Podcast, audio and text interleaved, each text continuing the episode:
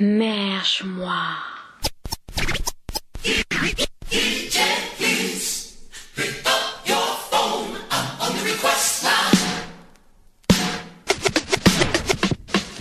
Tu veux être merchandiser ou tu t'intéresses au métier? Mais tu ne trouves pas assez d'infos. Tu ne sais pas comment t'y prendre. Welcome on board, baby. Merche-moi est fait pour toi. Chaque podcast t'invite à suivre mes discussions avec des pros ou anciens pros du merchandising. Je vais te montrer toutes les facettes et secrets du merch. Formation, métier, nouvelles tendances et j'en passe. Chaque discussion sera sans montage. On veut du real et du naturel, bordel. Alors, t'es ready?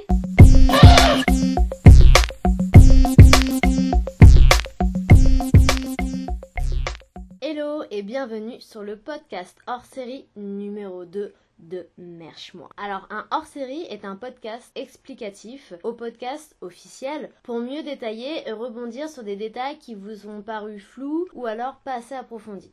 Pour cette hors-série, je vais approfondir les sujets que j'ai vus avec Alex de ma petite vitrine. On va donc aborder la question de la vitrine et faire un pourquoi, quoi, comment et les faux pas à ne pas faire. Je vais rebondir également sur comment trouver des clients et le fameux sujet de bien savoir s'entourer. Je vous souhaite une très bonne écoute. Pourquoi la vitrine est indispensable? Aujourd'hui, la concurrence se fait de plus en plus nombreuse. Il faut donc savoir se démarquer pour attirer votre potentiel clientèle. Parce que la vitrine est le premier contact et le premier moyen de communication que vous avez pour attirer vos clients. Le message doit donc être clair en une seconde. Et quand je parle de message, je parle de votre ADN, donc les valeurs de votre entreprise, les produits que vous vendez, donc quel type de produits vous vendez dans votre boutique, et également le thème que vous avez choisi pour mettre en valeur ces produits. Donc c'est cette vitrine qui attirera vos clients. Comment faire une vitrine qui soit optimale? Alors le message, comme je disais, doit être clair. Et la théâtralisation de l'offre doit être attirante. Une vitrine se prépare sous un an et non pas de semaine en semaine. Sous un an à l'aide d'un calendrier commercial. Ça nous aide à nous organiser et prévoir les besoins, donc les besoins en produits, mais également les besoins en matériaux, et ainsi s'adapter aux différents événements qui arrivent sous un an. Ensuite, une fois avoir établi ce calendrier commercial, pour chaque événement, vous allez choisir un thème. Le choix de ce thème vous aidera dans la sélection de produits, parce qu'il y a une sélection de produits à faire. Le but n'est pas de vider votre boutique pour la mettre en vitrine. Trop de choix tue le choix. Et du coup, le client ne comprendra pas le message, il n'aura pas envie de rentrer dans votre boutique. Le but est donc de se poser la question, quel produit marche et quel produit ne marche pas dans ma boutique? Et ainsi de mixer les deux. Le thème peut être une tendance, une actualité ou alors une couleur. Attention aussi dans le choix de vos couleurs, il ne faut pas en choisir plus de trois. Vous pouvez choisir une couleur dominante et deux couleurs alternatives. Il y a ensuite la disposition de vos produits. Donc l'important c'est de créer du volume, du relief et donc utiliser la profondeur de votre vitrine et créer de la hauteur. Il faut que vous donniez une impression de mouvement et du coup éviter la pose produit linéaire qui peut être ennuyante visuellement. On utilise du mobilier qui peut être adapté. Donc on peut utiliser des mannequins, euh, mais aussi des techniques de support comme des accroches euh, au plafond, des accroches murales ou des espèces de totems qui vous aidera à poser vos produits. Pour une question légale, il ne faut absolument pas oublier d'afficher vos prix. Il faut aussi faire attention dans l'affichage de prix, il faut que ça soit harmonieux, il ne faut pas non plus que l'on voit que ça. Il peut exister différentes formes euh, d'étiquetage, soit on les met directement sur le produit, donc tout en faisant attention à ne pas que ce soit trop voyant et qu'on ne voit que les prix et non plus les, objets pouvez aussi choisir des chevalets euh, en bois ou en plexi sur lesquels vous inscrirez lisiblement la désignation produit, très important, et le prix article par article. Dans la création de votre vitrine, il faudra également bien choisir votre éclairage. Il faudra donc éviter tout ce qui est zone d'ombre et plutôt favoriser des spots orientables et également éviter les spots de couleur parce que ça peut dénaturer bien sûr euh, la couleur et la forme de certains vêtements. On se pose souvent aussi la question de quel est le meilleur rythme de changement de vitrine. Pour moi, je conseillerais un rythme de trois semaines. Je pense que c'est très bien parce que c'est important de laisser le client s'habituer à la vitrine parce que si on a tendance à la changer trop souvent, le client est rapidement perdu si jamais il avait vu un objet dans votre vitrine qui lui plaisait. Et à contrario, si vous laissez une vitrine trop longtemps, il peut y avoir un effet donc de lassitude Dans la création de vitrines, je, pense qu'il est important aussi de souligner que le but n'est pas de vendre euh, le décor, mais bien le produit. Nous, en tant que merch, on a tendance à être très créatif et du coup, euh, vous s'éclater en, termes de décor, mais il ne faut pas oublier euh, que ce sont les produits que l'on vend et donc trouver le bon équilibre. Alors, concernant les vitrines, faut pas à ne pas faire. Déjà, donc évitez tout ce qui est collage d'affiches sur la vitrine extérieure. Il faut privilégier ce qu'on appelle la vitrophanie, donc qui est un adhésif qui a collé à l'intérieur de la vitrine. Évitez de laisser le rembourrage visible, donc dans tout ce qui est chaussures, sacs, peu importe. Utilisez un éclairage insuffisant. Laissez des produits emballés présenter des produits qui ne sont pas disponibles en magasin. Alors ça, c'est euh, une frustration énorme pour le client si ça arrive. Donc vraiment évitez et veillez à ce que les produits que vous mettez en vitrine soient disponibles en magasin. Laissez des produits qui sont décolorés ou abîmés parce que là, le client va perdre totalement confiance en vos produits. Et aussi éviter d'avoir une vitrine sale parce que si on se dit que la vitrine est sale, on se dit que l'intérieur du magasin doit être sale aussi. Et puis tout simplement parce que euh, on ne voit pas vos produits et ce qui donc n'attirera pas votre client.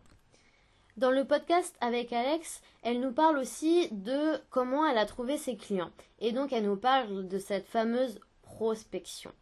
Alors je voulais revenir un peu sur le sujet et euh, établir des étapes. L'étape de la prospection, c'est déjà d'être sûr de ce que l'on veut faire et trouver sa spécialisation pour mieux cibler. Le problème quand on se lance en freelance ou en tant qu'auto-entrepreneur ou du moins quand on lance son entreprise, on a tendance à vouloir tout faire. Ce qui rend beaucoup plus difficile de trouver notre cible type, ce qu'on appelle aussi notre persona. Il est donc compliqué d'être optimum dans sa prospection. Il faut donc éclaircir au mieux les services que vous souhaitez donner pour mieux cibler. Une fois que ce travail est fait, vous pourrez enfin lister les clients avec qui vous souhaiterez travailler. Et bien sûr, plus la liste sera longue, et mieux ce sera parce que ça vous donnera beaucoup plus de chances de trouver le client qui vous répondra positivement. Ensuite, donc appelez et contactez par mail et sans relâche. Donc je sais que c'est un travail qui est pas facile et qui est pas simple quand on se prend des claques sans cesse, mais c'est un travail qui est super important. Avant tout appel, il faut bien préparer son discours et aussi avant tout contact par mail, le mieux c'est de, pour gagner du temps, c'est de créer déjà des mails types, mais quand même un minimum personnalisé en mettant le prénom, le nom de la personne. Tout dépend aussi après du, du ton que vous voulez donner à votre message. Et aussi, bah, ne pas hésiter à relancer, même si donc c'est compliqué. Et le mieux pour s'organiser, c'est de créer un tableau Excel avec un peu le planning de qui vous avez contacté et qui vous devez contacter et quand et comment. Si vous devez vous avez déjà été établi un premier contact par mail peut-être ensuite passer à une phase d'appel etc donc le mieux c'est de vraiment euh, faire un tableau Excel pour avoir un peu le suivi euh, de votre prospection. Et vous inquiétez pas, il y aura toujours des personnes qui accepteront de vous voir. Donc oui, ça sera sûrement minime par rapport à toutes les personnes qui vous auront dit non, mais il y en aura toujours une ou deux qui vous répondra positivement et c'est comme ça que vous débuterez votre business. Alors aussi, autre que la prospection, il existe des plateformes pour freelance. Donc je vous en citais quelques-unes. Il y a donc Malte, Malte donc qui est une plateforme de, freelance. Il y a aussi 5euros.com, le site Fiverr, donc là c'est un site à l'international, donc le mieux c'est de savoir parler anglais. Et il y a aussi une application qui s'appelle Sharp, en fait c'est le Tinder du businessman. Ça permet en fait de rencontrer des professionnels qui sont dans votre domaine d'activité. Et bien sûr, euh, je vais pas vous cacher qu'il faut être visible sur les réseaux, aussi donc sur les réseaux professionnels comme LinkedIn, super important de faire son site internet, voire un blog. Pourquoi un blog? Parce que en fait cela rajoute de la plus-value à votre profil. C'est un peu comme la vitrine ça sert à vous démarquer, bah en fait de faire un blog, de faire un site et d'être sur tous les réseaux, c'est aussi un peu votre vitrine et ce qui vous aidera donc à vous démarquer et à attirer des clients. Dans le podcast avec Alex, on parle de l'importance de s'entourer. Et oui, je peux vous le dire que il est très très important de bien s'entourer quand on se lance et surtout de s'entourer de personnes auto-entrepreneurs également parce que on se sent moins seul, on se sent écouté et aussi euh, conseillé. C'est très important de traverser ça avec des personnes euh, qui débutent comme vous. Moi, depuis que j'ai rencontré des personnes qui se lancent, c'est beaucoup plus facile. Alors, je dirais pas que, enfin, Je dirais pas que c'est beaucoup plus facile, mais du moins on se sent moins seul dans cette euh, création d'entreprise et aussi bah, on se sent conseillé et soutenu. Si euh, vous souhaitez trouver ces personnes qui entreprennent mais que vous n'avez pas dans votre entourage, il est toujours possible d'en rencontrer. Euh, il suffit juste de sortir de sa petite zone de confort et d'aller donc à la rencontre de ces personnes-là. Les différentes façons, c'est de participer à des conférences. Aujourd'hui, il y a pas mal de conférences qui se font sur l'auto-entrepreneuriat. Alors attention aussi de ne pas faire que ça. C'est-à-dire qu'il y en a beaucoup qui vont à des conférences pour dire qu'ils sont allés dans des conférences, mais à côté de ça, leur entreprise n'avance pas. Il faut aussi trouver le bon équilibre. Aller à la rencontre de professionnels comme vous grâce aux réseaux sociaux, donc sur Instagram, moi j'ai souvent euh, l'occasion, donc du coup par rapport au podcast, d'aller parler à des personnes et du coup ce qui me permet de rencontrer plein de personnes et c'est vraiment euh, génial. Donc vous avez aussi l'application Chart dont je vous parlais euh, tout à l'heure, donc qui vous permet de rencontrer des professionnels euh, soit de votre domaine d'activité ou soit aussi qui peuvent vous aider. il y a un groupe sur Facebook qui est très sympa qui s'appelle le club des slasheuses donc qui est fait pour les femmes qui bon du moins ont plusieurs activités mais même celles qui ont une activité, parfois, euh, y vont pour euh, parler un peu de ce qu'elles font. Et je trouve cette initiative géniale, donc euh, je vous invite à y aller, le club des slasheuses sur Facebook. également, quand on est auto-entrepreneur, donc oui, on travaille de chez nous, mais il est également possible d'aller dans des coworking et du, du coup de faire des rencontres de personnes comme vous qui vont dans des coworking pour travailler. Donc c'est aussi un moyen de faire des rencontres. Vous pouvez aussi participer à des ateliers. Il y a, il y a pas mal d'ateliers euh, qui sont sur l'auto-entrepreneuriat. Et bien sûr, euh, ce serait mon petit conseil, ce serait de le faire seul. Parce que c'est vrai que souvent, on va préférer y aller avec une personne que l'on connaît parce qu'on se sent plus à l'aise. Mais du coup, on reste dans notre petite zone de confort et on va pas aller forcément voir les gens. Donc voilà pour euh, ce fameux podcast hors série. J'espère qu'il vous aura plu. J'espère que vous y voyez un peu plus clair.